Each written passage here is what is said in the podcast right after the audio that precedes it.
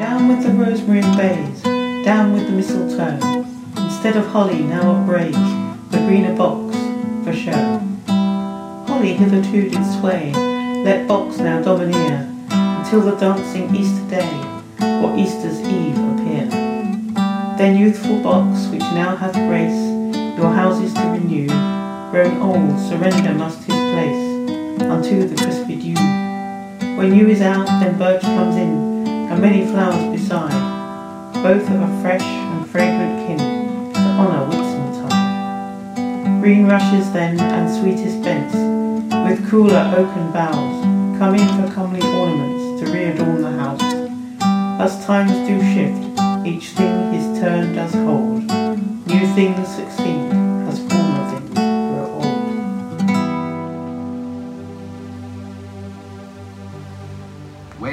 gales blow, the mistle thrush may revel in the wind. He's often known as the stormcock.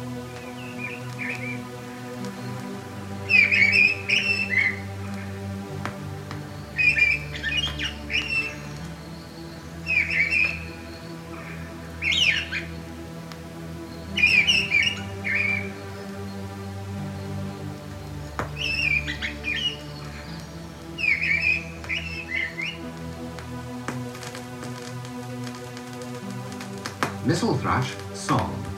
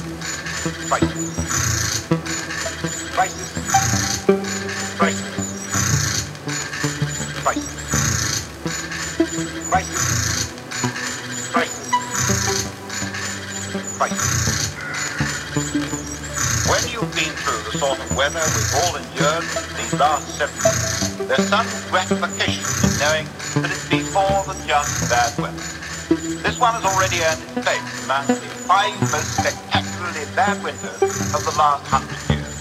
It will go down in history and folk memory as that terrible winter of 1963. The events of it have hit us in a series of nasty, cold, isolated chunks. many parts of the country, water rationing was the order of the day, and the emergency water tanker became a familiar sight.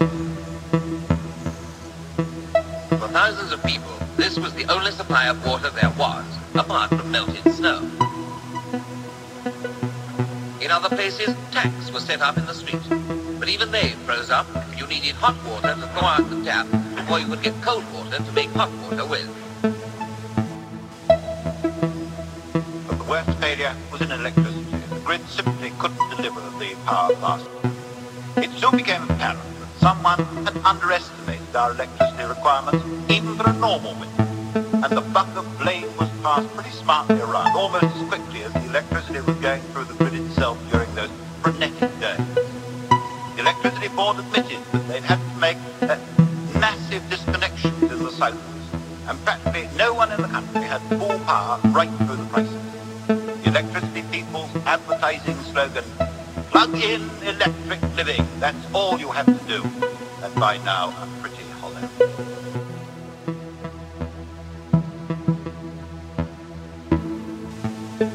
Crisis.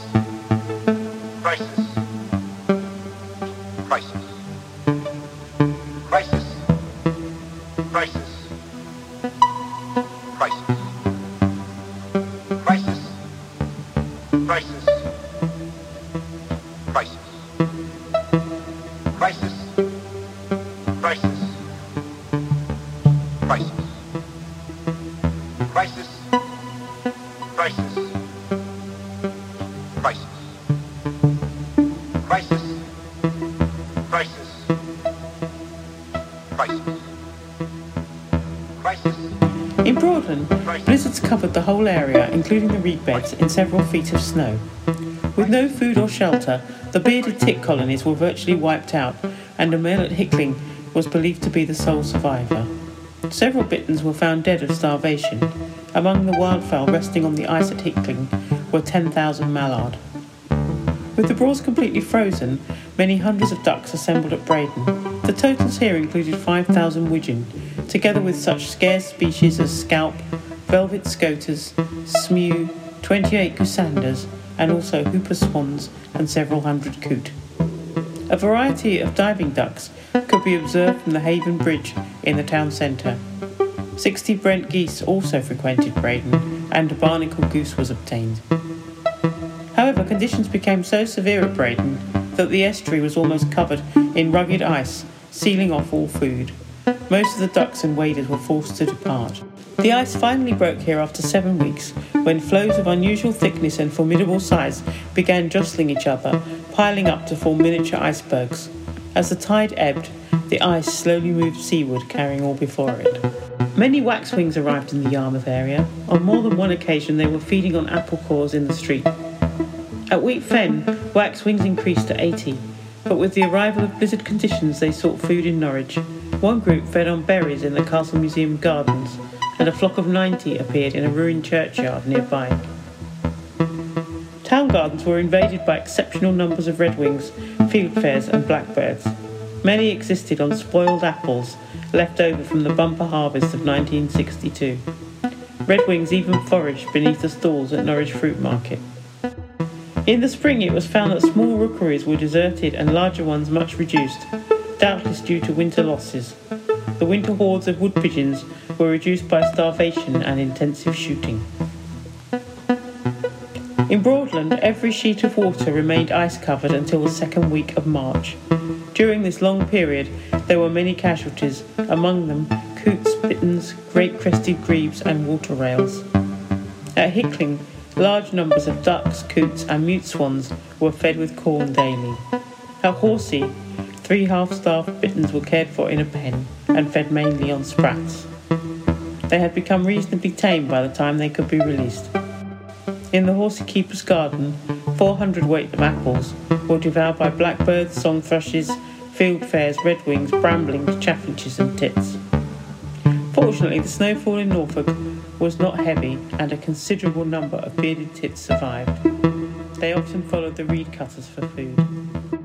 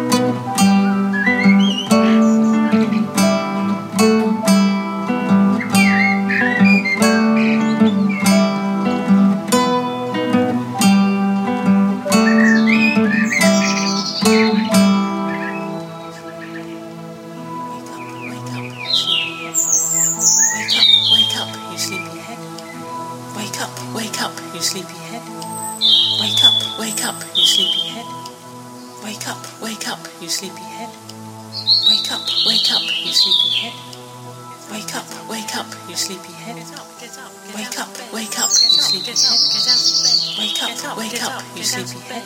get up, wake up, wake up, you sleepy get up, get up, get out of bed. Get up, get up, get out of bed. Get up, get up, get out of bed. Wake up, you get up, get up, get out of bed. Wake up, get wake up, get up, get out of bed. Get up, get up, get out of bed. Get up, get up, get out of bed. Wake up, get up, get up, get out of bed. Wake up, get up, get out of bed. Laugh and be get up, get up, get out of bed. Live, get up, laugh and be out of bed.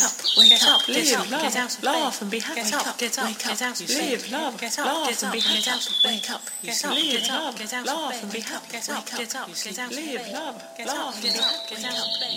Get up, get up, get out of bed. Wake up, get up, get up, get out of bed. Get up, get up,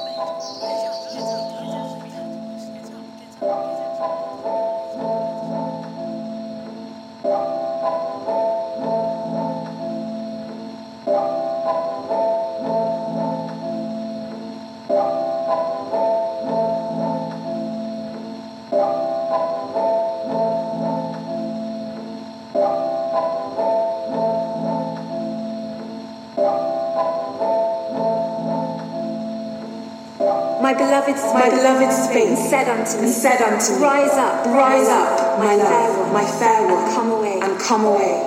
For lo, the For winter lo, is the past. winter is past. The rain is the rain over is and over gone. and gone. The flowers, The flowers appear on the air. on the air. The time, The time, singing of the birds singing of is birds come. is come, and the voice and of the voice of the turtle is heard in our land. The fig tree, The fig tree puts puts forth her green figs, and the vine, and the vine with the tender grapes give a good smell. Arise, Arise, my love, one, my fair one, and come away. and come away.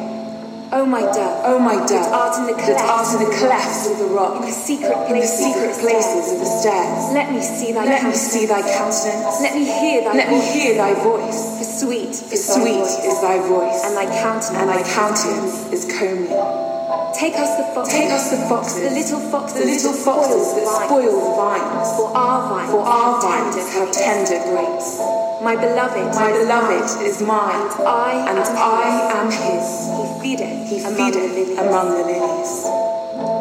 Set me as Set a seal, me as a seal upon thine heart, upon thine heart, as a seal upon as a thine seal arm. upon thine arm. For love is For love strong as death. strong as death. Jealousy is Jealousy as cruel as the grave.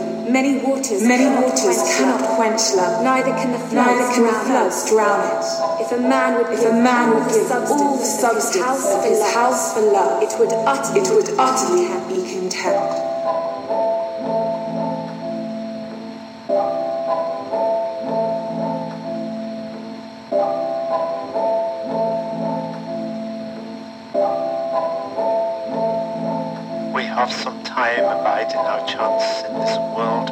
Time lustily. But now ye must come trace on our dance, all Adam's kind be ordained to die. We've been in glory and worldly favour, full of all wealth, richesse and substance. But now we perceive that come is the hour that we must leave all lust and pleasance.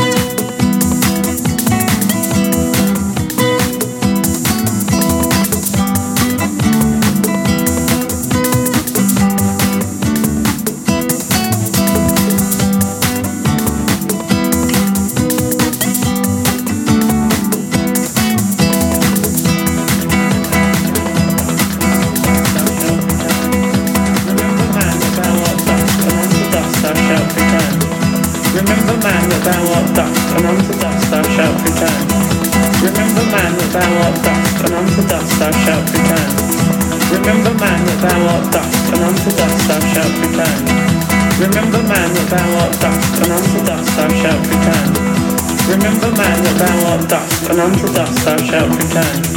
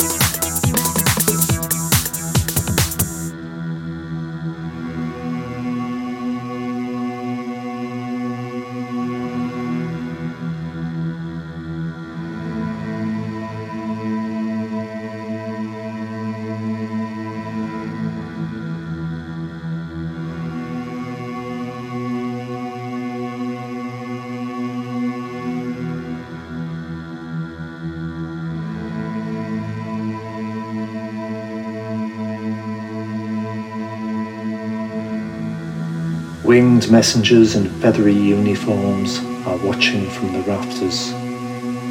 A seraphim Stasi set to spy on us and keep us in our stations, while stained glass angels pluck their strings and sing of happy ever afters as wood wars pull faces and poke out their tongues, cocking a snook at eternal damnation.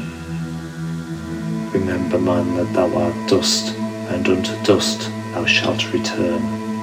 Remember, man, that thou art dust, and unto dust thou shalt return. This church, built on barley by a clan of robber barons, is where the battle for the human soul takes place. A theatre of war where the god of shock and awe demands nothing less than total surrender to his will and an unquestioning state of grace. Christianity provides a compliant workforce. Blessed are the meek, turn the other cheek and love thy neighbour. The rewards of toil are found not in this life but the next. It was the rich landowners who built this church after growing fat on the poor man's labour. Remember, man, that thou art dust, and unto dust thou shalt return. Remember, man, that thou art dust, and unto dust thou shalt return.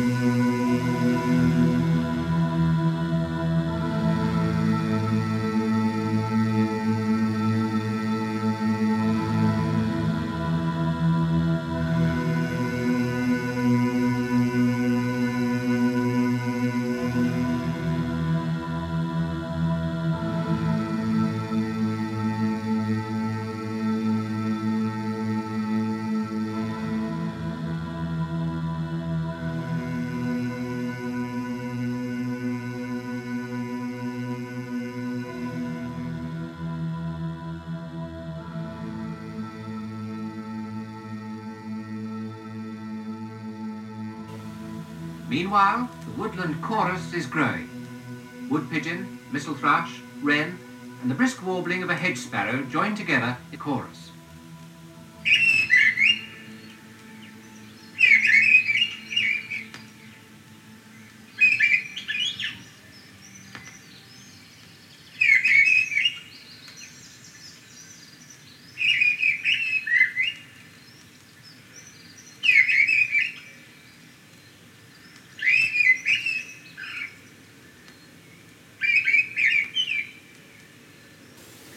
A flash of iridescent blue on the river, a fleeting glimpse of red in the tree, a gleaming white flower in the woodland, an unexpected blackcap at the feeder, a woodcock in the garden. These are just a few of our February delights. The month begins bright, warm, deep blue. Snowdrops festoon the woods with their white flowers of hope. A woodpecker drums amongst birdsong suddenly loud, varied, enchanting. Then silence descends. Winter isn't over. The cold catches all in its white embrace. The only sound now, the laughter of children, excited and free. We wrap up warm, slide carefully across the ice, shut our doors to the storm. But the season is changing. The sunshine returns, stronger, brighter, and longer, and with it the birdsong, louder and firmer. The green woodpeckers circling the trees with their bright red caps, cackling as they go. The snowdrops no longer alone, no longer the stars of the show. Lilac and purple, new colours in our churchyards, their flowers filled with buff-tailed bumblebees. Then comes the yellow, primroses and daffodils join the array. A blackbird is nesting. Spring has arrived.